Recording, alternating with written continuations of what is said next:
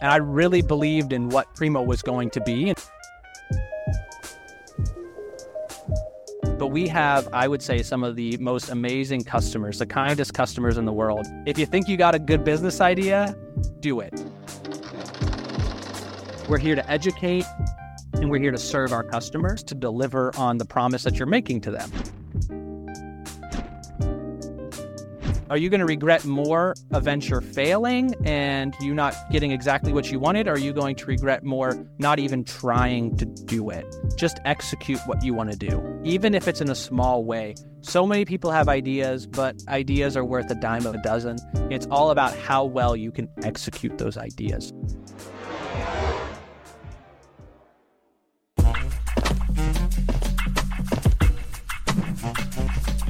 I'm Darian. I'm Elena, and this is our podcast, Step into Success, where we give you an inside look at how people are currently creating success in their respective fields. Our mission is to bring you into the trenches for an inside view and hopefully give some inspiration and knowledge as you work towards success in your own way. Hey, everybody. Welcome to another episode of Step into Success podcast. We, by far, have our most stylish guest uh, on today, Louis Jaramita from Erie, Pennsylvania. His company is Primo Tailoring. We're super excited to have you on, Louis. Looking forward to the conversation.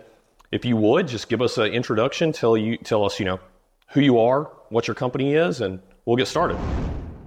Absolutely. So like you all heard, my name's Louis, and I own a tailoring shop here in Erie, Pennsylvania. Um, what I do mostly is helping guys look their best in any form that I can help them, whether it's tailoring, custom clothing, retail, or just general style advice. Uh, my my goal is to just help guys look one percent better than they did yesterday. Um, and Primo does that by the way that we do our shopping experience. So really, Primo as a whole is a shopping experience and lifestyle brand uh, geared towards that mission. That's awesome. I love that. 1% better every day. That's achievable, but yet still making that incremental progress.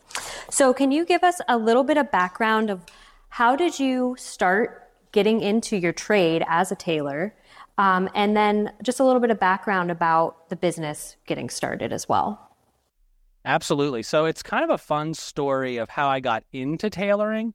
Um, back way, way back in like early parts of high school, middle school, I hated dressing up. Anything that had a collar on it was not for me. I was wearing oh, cargo wow. shorts okay. and graphic t-shirts. I hated I did not care about what my appearance looked like whatsoever. um, later on down the road, I realized that actually by not caring, I did care because I was worried about the message that caring about my clothing would send off to people. Um, but when I hit high school, it was really my brother who kind of dove into the history of menswear, how it links so much back to like the history of military and kings and lords over in Europe. And I just really fell in love with the history of it and then started to kind of change my ways a little bit about the way I dressed and the message that it portrayed to people. Um, around that time, I started my blog and I just really wanted to learn as much as I could and share with other people what I had learned to try and help other people grow. Um, at this point in my career journey, I was doing home improvement and construction work um, because I really liked building things, working with my hands, and that was the most uh, straightforward way to do that at the time. And I was kind of dabbling with the idea of how to get into the fashion industry, how to um, kind of change career paths, but two thing two stipulations is one, I didn't have a lot of money, so I didn't want to have to go to college for it. And two, I didn't want to have to like be in a super competitive field where I was trying to beat out the next person. Um, and after doing some research, I really found uh, tailoring as a cool niche that people aren't taking advantage of. Everybody needs them still, but nobody's really taking the time to learn how to do it. So that's kind of where my trajectory changed from home improvement construction to tailoring. Looked for a few places in Pittsburgh to teach me how to do it nothing really came of it until um, after I graduated high school. My now mother in law knew somebody um, in the area who knew somebody who was looking to bring on an apprentice to learn how to do it. So I commuted up to Erie a couple days a week to learn the trade. um, and just kind of fell in love with it from there. And then after the pandemic, I saw an opportunity to start Primo, and then we started our own company. Wow, that is that's really actually very interesting. I didn't know that about you with your background, and just totally switched gears. Um, so that's very cool. And I think that makes it attainable for other people to know, like, yeah, you can go from one extreme to just the opposite end of the spectrum. Uh, so that's really that's really interesting. Um, can you tell us a little bit more about when you decided to launch Primo and kind of go out on your own? What were some of the initial steps that you had to take to make that happen?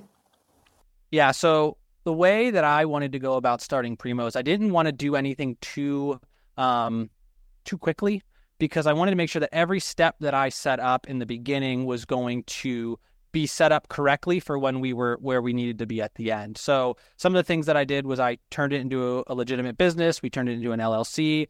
I had contacted a lawyer that I've been working with even to this day to kind of set all that up for me to make sure it was legitimate. Um, and then we just kind of found our own space to work out of. So it was real estate and then um, getting the official documentation that we were a business was the first step. Um, and then from there, it was just kind of collecting as many customers as we could. Hey, Louis, we're going to get into customer acquisition and all of that for sure, but I actually want to go back real quick. If I heard this correctly, you started a blog before you actually did the apprenticeship uh, with with the, the company in, in Erie, Pennsylvania. Is that is that right? Yes, uh, started a blog. Actually, the 14th was nine years from when it was created. So, oh wow, it was a So good was couple years before we started. Oh, okay. Yeah. So so what did you do? So what was the blog? Like what was the blog about? And you know what were you trying to accomplish with that before you actually got into the actual tailoring itself? Absolutely. So before um, Primo became a thing, the blog and my other Instagram name, which a lot of people refer to me as, is the Aspiring Gent. Um, and that's the name that I started the blog with. And the goal was to, one, document how I was aspiring to become a gentleman, um, as well as helping individuals aspiring to become a gentleman. So it was kind of like this dual thing of like, I'm learning, but I'm also helping you learn along the process. Um, and for that podcast, I mean, that blog, which turned into a podcast, which turned into a lot of different things, um, was to just pretty much document what I had learned and try and teach others um, what I was learning. So, kind of helping the person, the step behind me to get to where I wanted to be. Um, a lot of the content that I created on there was just for fun. I tried writing a lot of blog posts, but I am a terrible writer. So, it quickly switched into like social media, photos, video, that kind of thing. Um, but yeah, just kind of documenting my process and helping others. Great. Yeah, that's that is um I feel like a a really cool transition, right? Did that did that help you having the blog and trying to, you know, help people through that avenue? Did that help you when it came to actually filing an LLC and creating a business? Like did you learn stuff by by just doing the blog that helped make the transition into starting a business easier? Um, I would say it helped in the way of like recognition and brand recognition, especially in the town I live in. It's a pretty small community. Um, so having that influence kind of set me apart as the expert in the field where we are. Um, in terms of the business stuff, it didn't help too much with the actual building of the online presence um, because it wasn't until a couple years ago that it really got some traction. So for the most part, it was just a side thing. Um, it did help that I was very interested in business content, so I consumed a lot of it. Um, but I wouldn't say that my personal experience running my social medias helped with that, but it was a pretty easy thing to learn.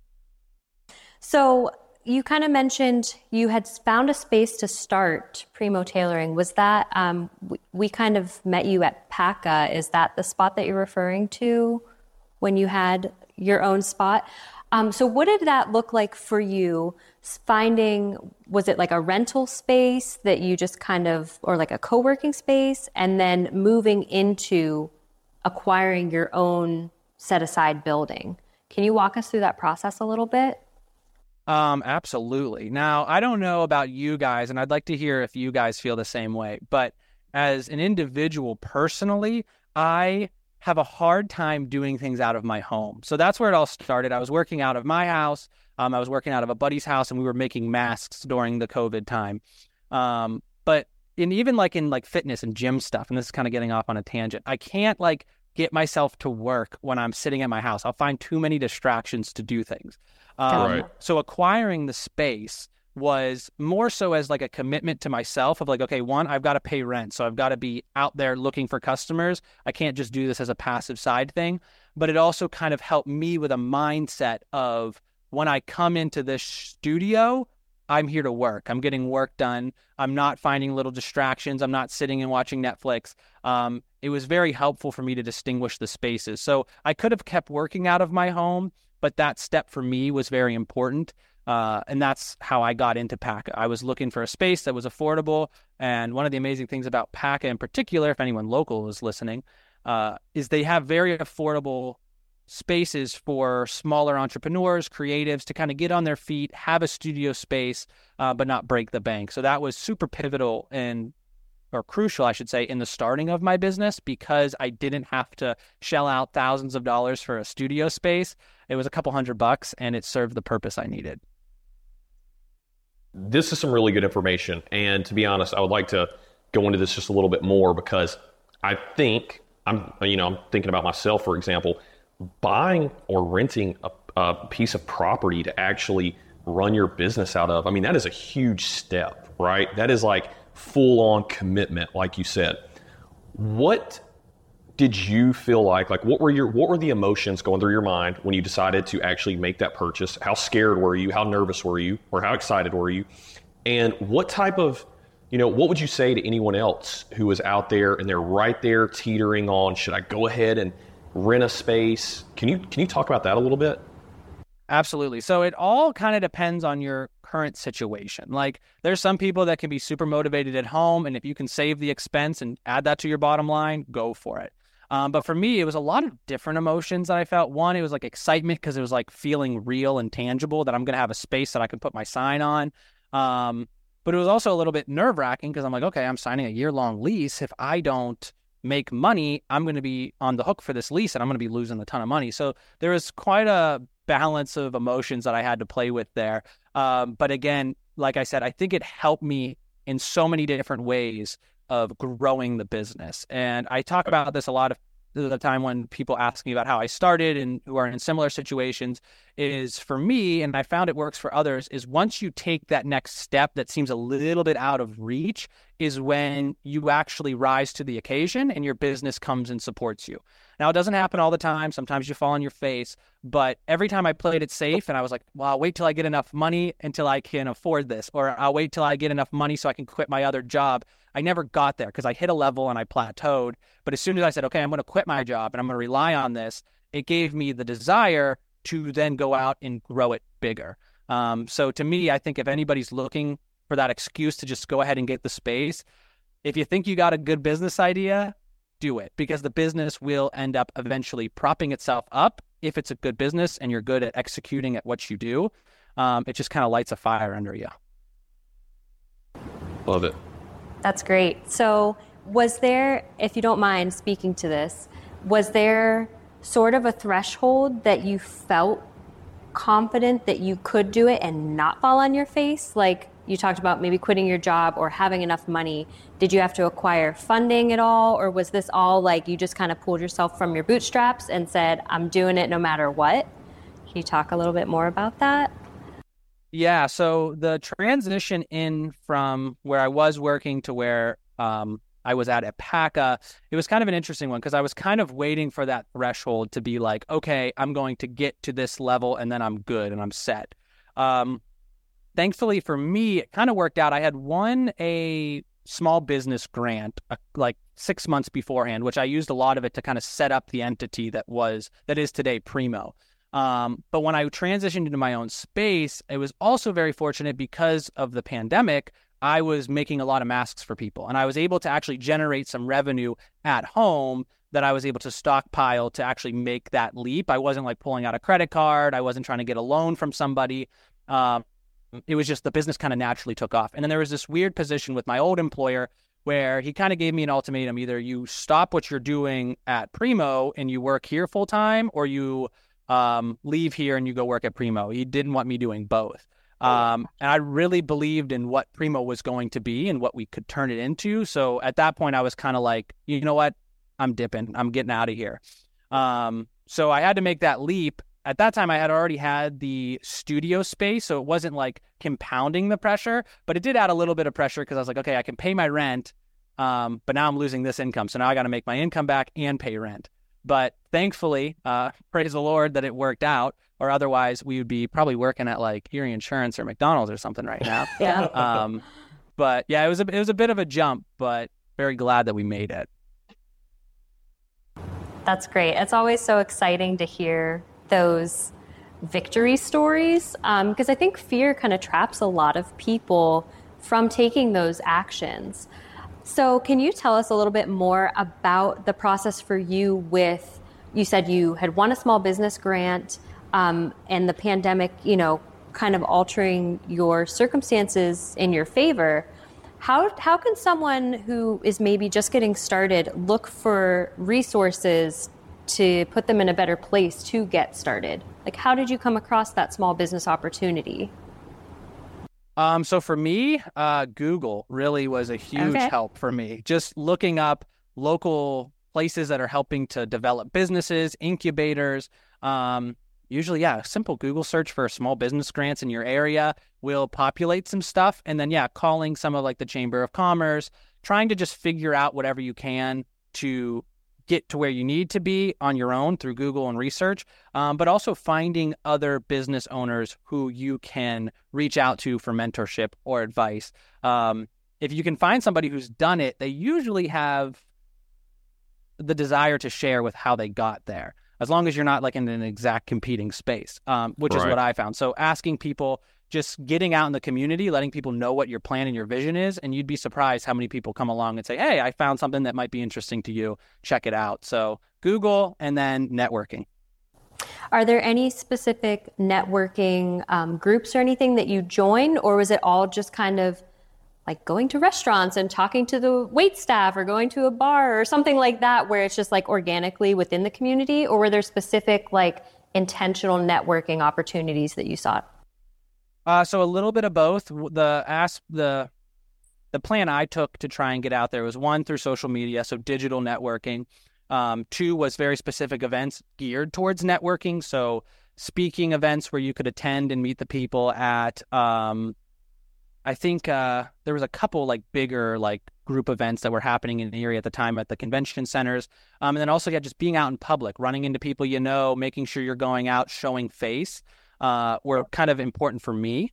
But I take it was it important to do the networking with an audience that might buy your clothing, right? So were you trying to do networking more in like business type settings where people are looking more for buying tailor made clothes, or were you just trying to spread the message as broad as you possibly could?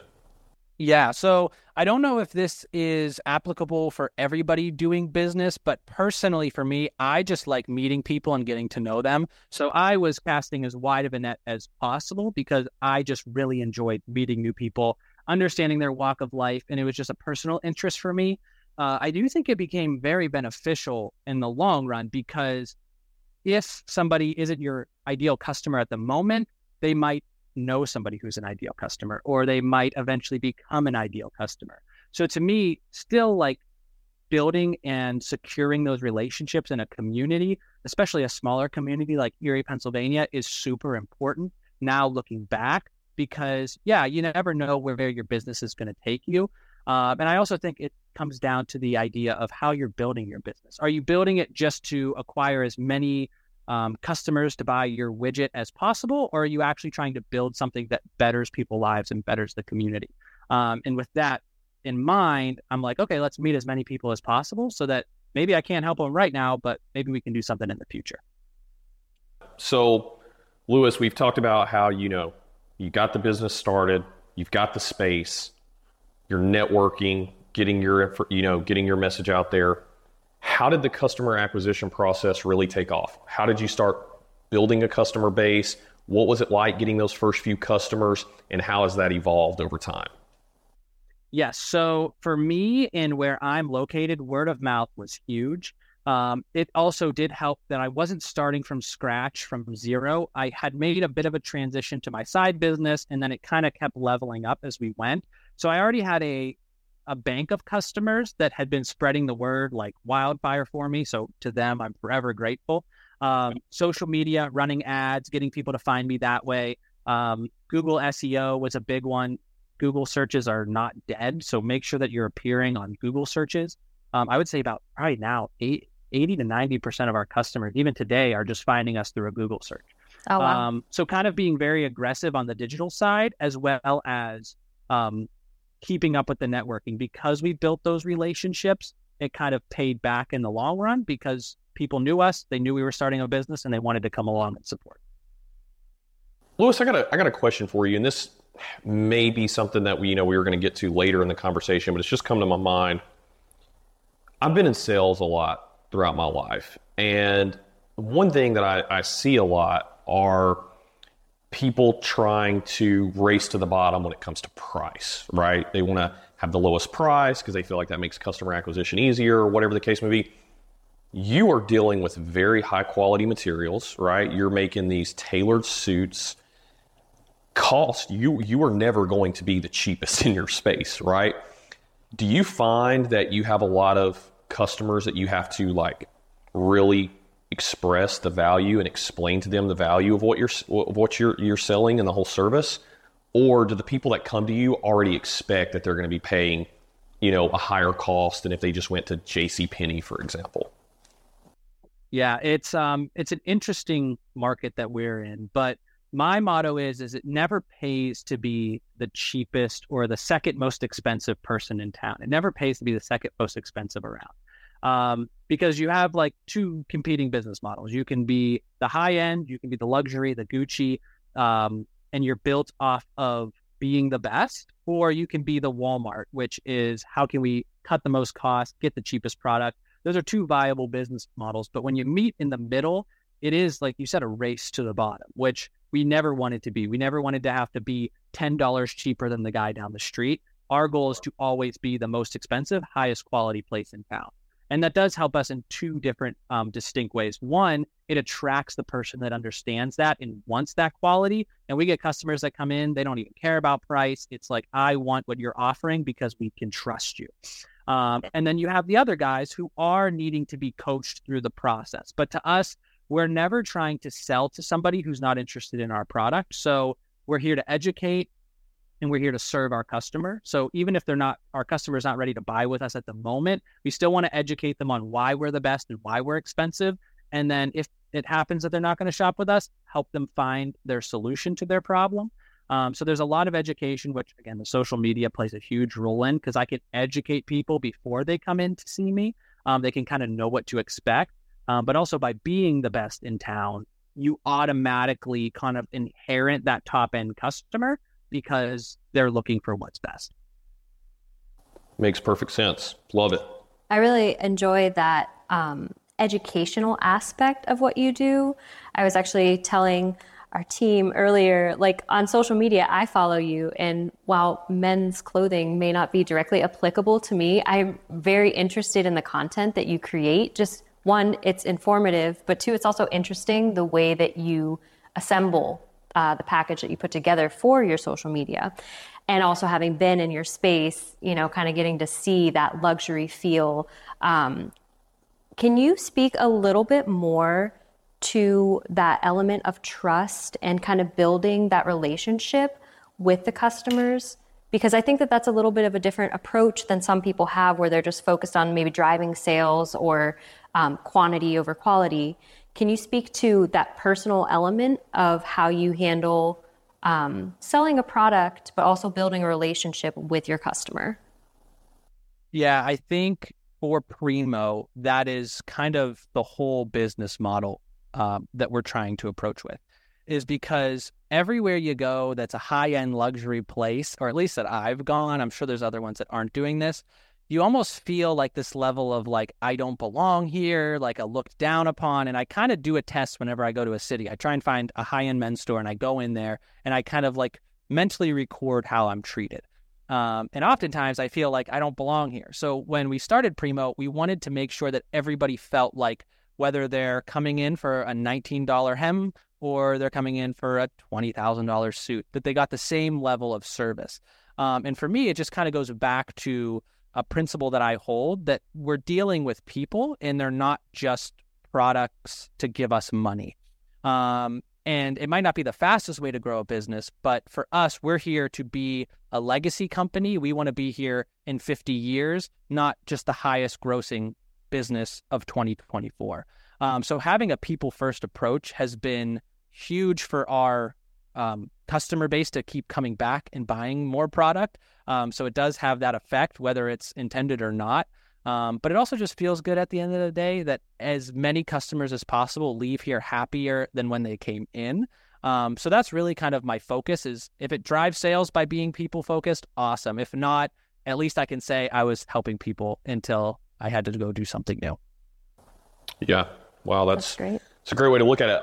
So trust, being people first, customer focused, those have all obviously contributed a lot to your success. What are some other factors that have contributed to your success? Do you think it's just simply your passion for the fashion industry and what you do? What else uh, would you say is contributing to your success? Absolutely. So the biggest one actually goes back to my faith. I have a very strong faith, and I believe that one, all glory goes to God who gave me the ability, the passion, and set me on this path.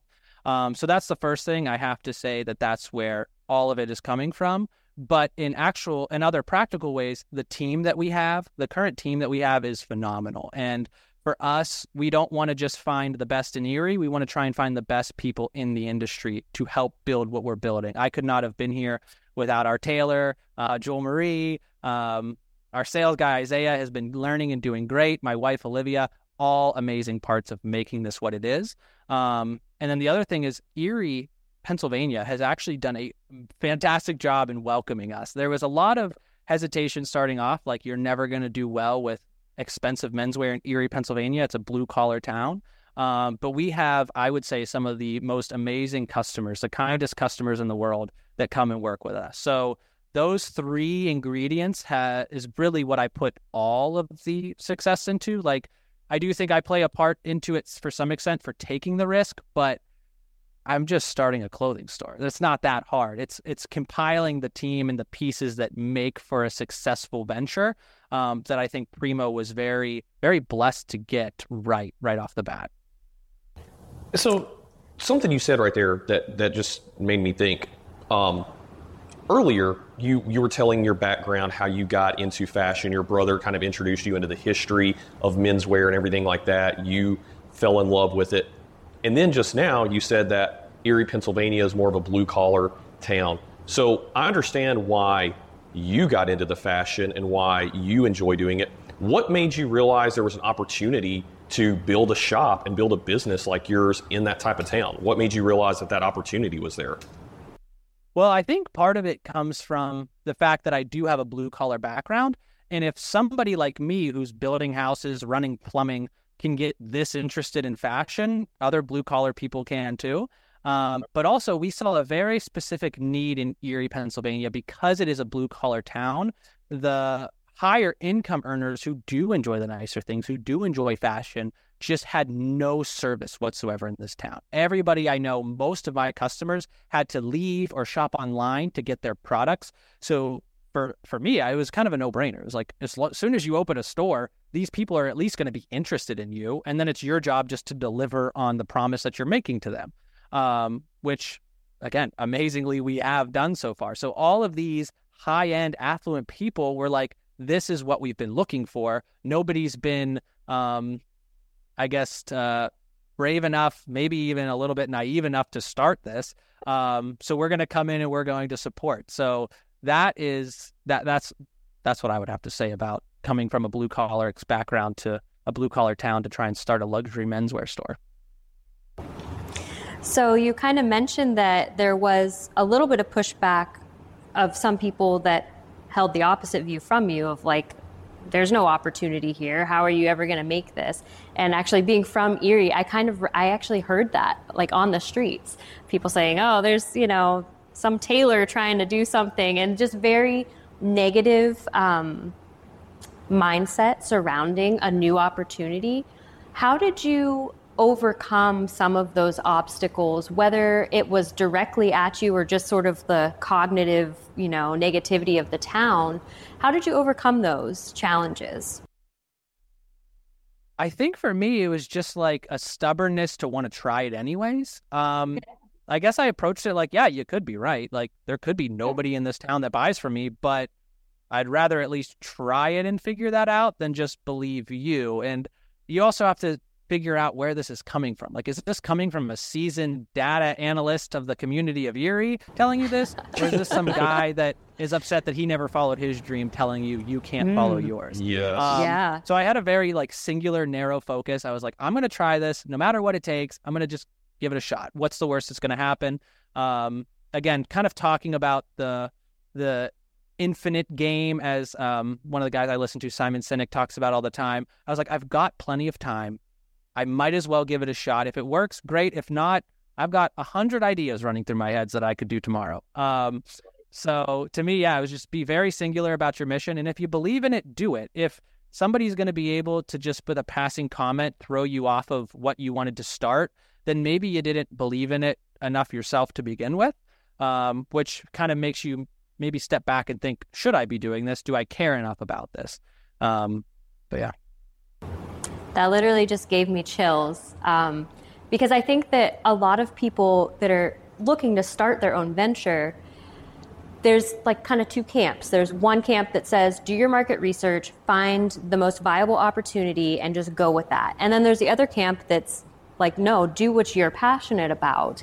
Um, would you say that your faith kind of played into that confidence or is there some other just inherent you know characteristic about your personality that you're like no i'm confident in what i'm doing and i believe in myself to be able to make this happen? Yeah i would say a little bit of both. I think the faith plays a huge role in it. Um, to me just with what i believe i have a confidence that even if everything does go well i still got what i need. I have my eternal salvation for me. So it's like no matter what happens on this earth, I'm okay from a spiritual point of view. So it's like you might as well try what you can until you die, because when we're dead, we're dead. Um, but then the other side of it is kind of uh, being in the industry for so long. I I felt confident enough in myself that I could make this work. Um, worst case, I could make it work enough until I had to transplant it to another spot. Um, so I think kind of designed into me from when I was young. I was just very self confident in what I could do. Um, so that did help. But yeah, the faith does play a big role because once you have that stress off your life of like, okay, like I already feel like I'm invincible. I know what I'm what's going to happen to me when I die. So what's the matter of what happens to me while I'm alive? Um, but maybe that's just a weird way of looking at it.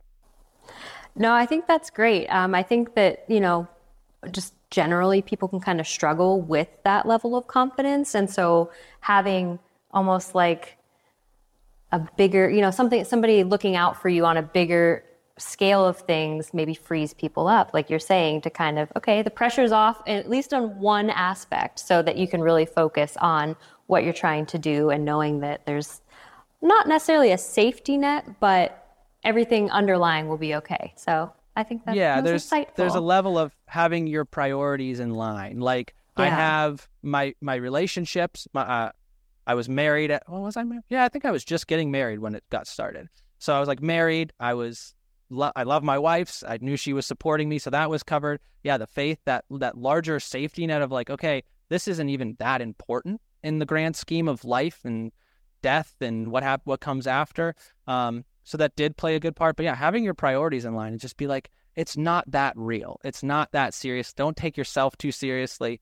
Um, and what are you going to regret at the end of it? Like, are you going to be, are you going to regret more a venture failing and you not getting exactly what you wanted? Are you going to regret more not even trying to do it?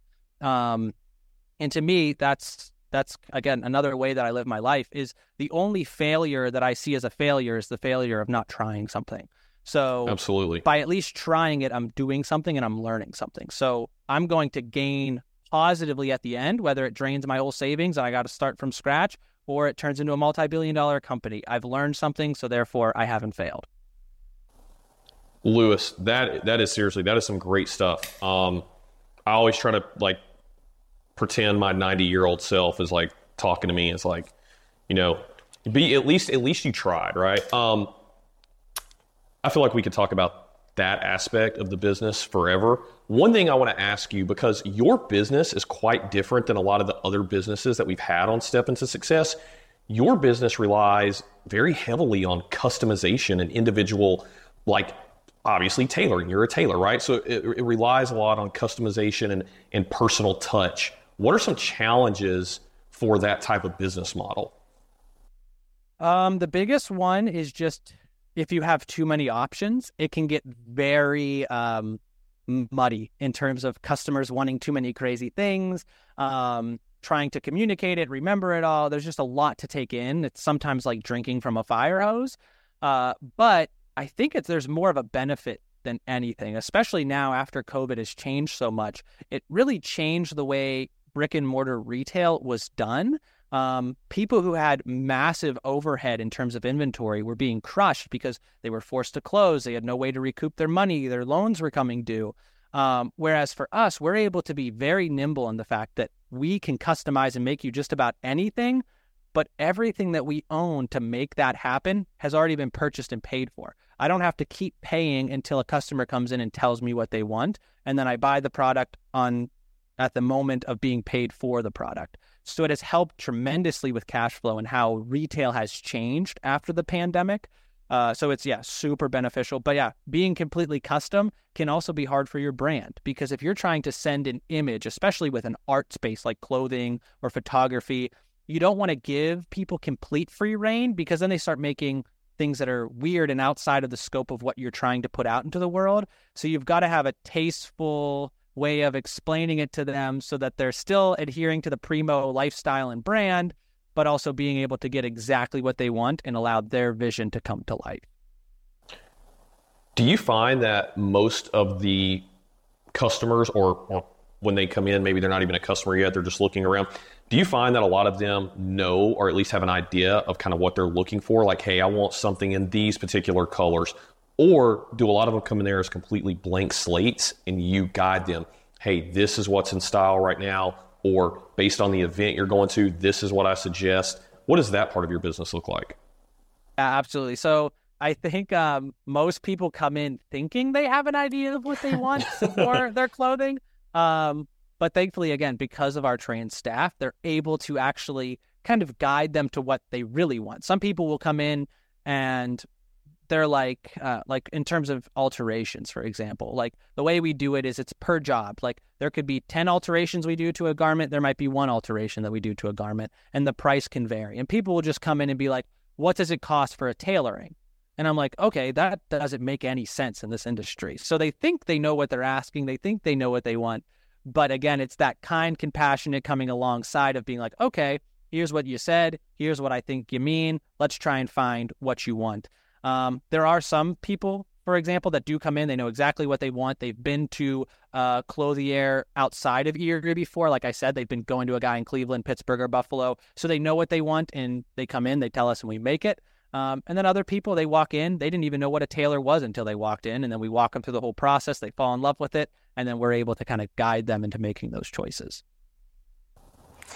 That's really interesting. And the fact that you are customizing the garments does that help you to also keep people in fashion? Because I know fashion trends can change. So, how do you stay on top of fashion trends and then also help your customers be fashionable in the current era with their body shape and their own personal style?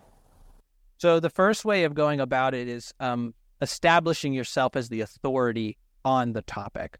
Um, so, the way that Primo goes about it is we have a very I call it like middle fashion about the way we do things. It's not too trendy, but it's not too boring. So it's like right in the middle so that something that you bought in Primo 2021 is going to be fashionable in Primo 2042 because we don't go too crazy.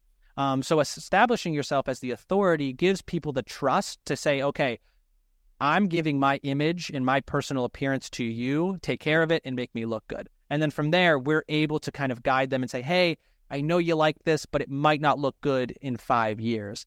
Um, now, ultimately, at the shop, we are, again, customer first. So if somebody's like, I don't care if it's not going to be cool in two years, I want this, fine. We want to make you happy. We're going to make you happy. We tried explaining it to you, but now you're on your own. Um, but establishing yourself as an authority, and we were successfully able to do that through networking and our social media, it allows people to trust you deeply um, with these decisions they're making. This might be too broad of a question, really. I'm just I'm just thinking here. What is your opinion on the state of fashion, but maybe men's fashion more specifically in 2024? When I'm walking around, I see people that are dressed amazing, and I see people that are dressed in stuff that I'm like, yo, I would not wear that for a Halloween costume. like, what's I mean, everything's in style right now in 2024, right? Like, what what's your take on just the the fashion industry and style in general?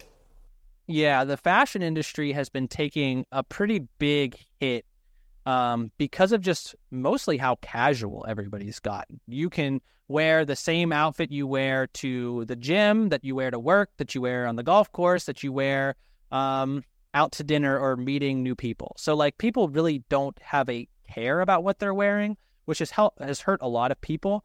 Um, I see it as a positive move because I believe in the, self, the subconscious effect that clothing has on people and your life. So if wearing a suit to an interview or a meeting is going to help people respect you, pay attention to you, and give a good message, I would rather be educating my customer to be the guy wearing the suit in those environments when everybody else is refusing to because they don't have to anymore.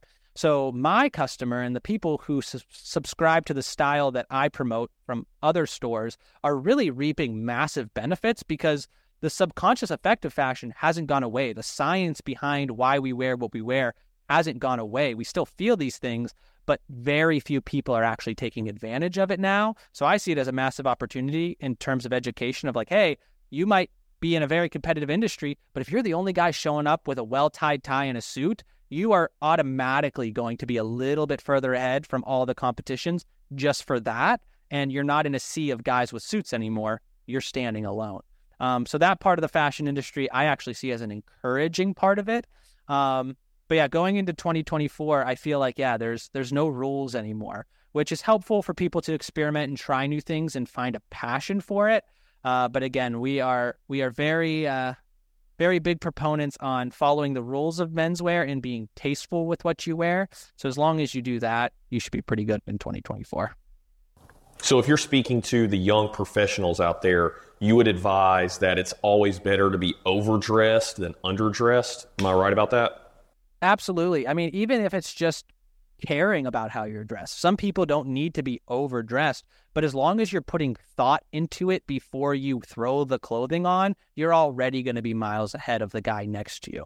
Um, but yeah, general rule of thumb is always be overdressed. Look like you're going somewhere better after is the way I talk to people. Oh. It's like, okay, okay, you're going to a wedding, dress like you've got a better event after this. You're going to a business meeting, act like you're going somewhere better afterwhere. Not, well, I shouldn't say act because you don't want to be pretentious, but dress in a way of like, hey, I've got another thing I'm going to and I'm preparing for that.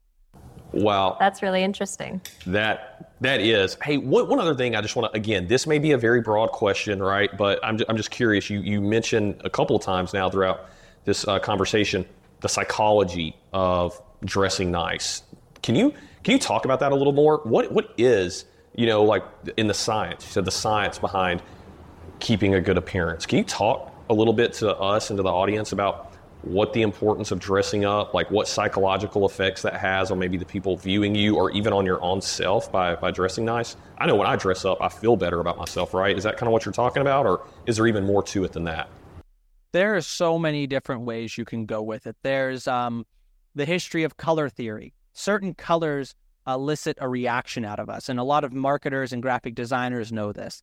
Um, that's why McDonald's has red and gold in their logos. Those colors actually give people the thought that they're hungry and it's very steeped in a lot of science of color theory so there's that that plays effect into your clothing um, and then like you were saying the the level of self-confidence it gives an individual um, clothing has the ability to drastically change the way you view yourself and your emotions on the day like when people choose studies have been done where people choose to wear brighter colors they have a more positive, happy day. When people choose to wear dark, moody colors, they tend to uh, embody that mood. Um, one of the most uh, notable studies that people talk about in this industry is there was a group of students who were told to wear painter smocks and take a test, and then a group of students who were told to wear lab coats and take a test. And they were told these are painter smocks, these are lab tests. And based off of the test results, the people in the um, painter smocks were actually more creative in their answers, where the people in the lab coats were more matter of fact, analytical in their answers. Oh, wow. And it was simply just the switching of telling somebody you're wearing something that a creative person would wear versus you're wearing something that a very data driven person would wear. Um, so small things like that we know to be true with our clothing. That if you're able to sit down and just think, okay, where do I want to go? What do I want people to think about me? Um, what do yeah, what do I want people to think about me? You can make massive impacts subconsciously. Uh, I forget what the exact exact um, time frame is, but I think you have like three seconds to make a first impression. And usually in those first three seconds, you don't even get to speak to the person. So, what are they looking at? Body language. They're looking at the way you're holding yourself, the way you're walking, the way you reach your hand out to shake their hand, or if you even reach out to shake their hand. And then they're looking at how you're dressed. Are you sloppy? Is it stained? Do you smell bad? They're going through all the uh, subconscious uh, checklists in their mind before they form an opinion, and clothing is one of the one of the biggest factors in that. That is that is really uh, enlightening and informative right there. So one one more question, kind of on this path that we're on, just just for fun. I do not mean to exclude any of the female audience out there, but I know that with you, uh, you know, making men's tailored suits, just speaking to the men, kind of. If I'm a young professional and I don't have, let's say, a nice new suit, if I'm going to go out there and get one suit, either black, tan, navy, gray, whatever. What should I get? What color would you recommend and why? If you could only get one suit to go through the whole year with. One suit, it's usually going to be a blue, navy okay. blue or like a darker medium blue. Uh, some people say gray. I think blue is a little bit more versatile. It looks good on just about everybody. Um, and again, depending on who you talk to in the industry, this can be a bit of a hot button issue. But for me, if you buy a blue suit and you only have one, you can break it up. You can wear a blue pair of pants with just about everything. You can wear a blue sport coat with just about everything. Um, so if it were me, blue, gray, brown, black is like the last suit you should ever get. Um, but blue is the first one. Thanks. So you had kind of mentioned um, a little, well, actually throughout the whole interview about like how your social media kind of educates people around fashion. I noticed a few posts that mentioned fast fashion. And can you tell us a little bit more? what is fast fashion? How is it different from what you're doing? Um, and why should people care? Yes. So, fast fashion, kind of as the name uh, describes, it is fashion that is happening at a super fast, rapid rate. Um, a lot of clothing stores like H&M, Zara, they're putting out new collections like every couple of weeks instead of the traditional calendar year spring, summer, fall, winter.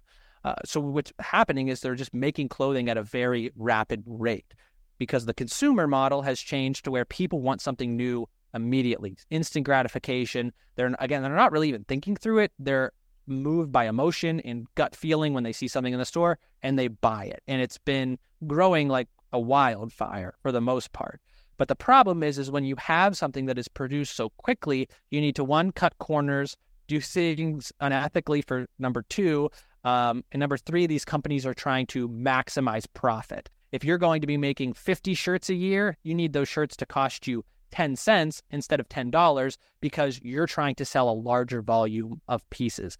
And when you have those three factors bound together, it drives you to look for the most unethical, cheapest source of production, which takes people to underprivileged areas of the world. Um, and they really exploit them for their work, making very dangerous work environments, again, unethical work environments, uh, just to get, just to feed the consumerism that is mostly found in America, but is spreading around the world. What we do to try and combat that is one through tailoring. Find things that are old that you love that maybe just need some fixing up, fitting issues. Bring them into us. Let us bring some new life into it. Uh, the second way we're doing that is by making things of higher quality fast fashion items don't last very long. You wear them for a season and then they're meant to be thrown away. We're buying investment pieces. So you buy our blue suit as your first suit and you wear it for like 10 years. So you're not adding to waste. Um, and then the third way we do it is by looking for more sustainable resources, renewable resources whenever we can. It's very interesting. I feel like most people are not aware about that. Yeah, yeah, no, that's that's a great point. Absolutely, I think that's yeah, very educational again. So um, we are running a little bit short on time, but before we kind of end this conversation, what's some advice that you could give to people that are looking to go out on their own, start their own venture, even get into something that maybe is less popular as far as like industry goes? Do you have any like quick golden nuggets of advice for people? Yeah, I would say the biggest thing that was um, helpful for me is to just execute what you want to do, even if it's in a small way. So many people have ideas, but ideas are worth a dime of a dozen. It's all about how well you can execute those ideas. So don't hesitate in trying something and getting your thing off the ground. Um, you won't regret it later. Uh, and then also just figure out if you even want to run a business. Running a business is something that has just been an automatic thing for people to do nowadays but it is its own skill in itself. You're not just opening a business because you're passionate about knitting. So let's start a knitting business. You start a business because you enjoy the game of business. And if that's not you, that's not a mark against you. That's not a bad thing. Maybe you're just made to do the craft and skill you're good at and just apply it to somebody who is good at running a business and make your money that way. It's not an automatic thing that you have to do to try and make better for yourself. There's a lot of different ways to do it. So make sure that you want to run a business. It's a very long and lonely road to do such. Um, and then, two, if you do think that you are that person, just execute on as many ideas as you have and wait till one of them sticks. I love that. That's, that's great advice. Um, Louis, where can people find your work, your website, socials, anything you want to plug here? How can people find out more about you? Absolutely. So on pretty much all social media, my account is Aspiring Gent. Uh, you can find me there, and which pretty much links to about everything. The store, primotailoring.com, is where you can find more about how to get contact us with that. But yeah, the social medias, Primo Tailoring, Aspiring Gent, is going to get you just about everywhere you need to be. Awesome. Well, thank you so much for joining us. I feel like there's Loved just a it. wealth of knowledge in this Loved conversation. Um, and I think our audience is going to learn a lot more about how they can, you know, be more fashionable and conscious about what they're wearing. So thank you. Well, thank you guys for having me. I mean, this was awesome. You guys have a really sick setup. I'm excited to see how this all gets edited and chopped up and posted. So thank you for yeah. having me. You guys did a killer job. Awesome. Thanks Thank so much, you. Louis. We really appreciate it. Thank you. Yep. You bet.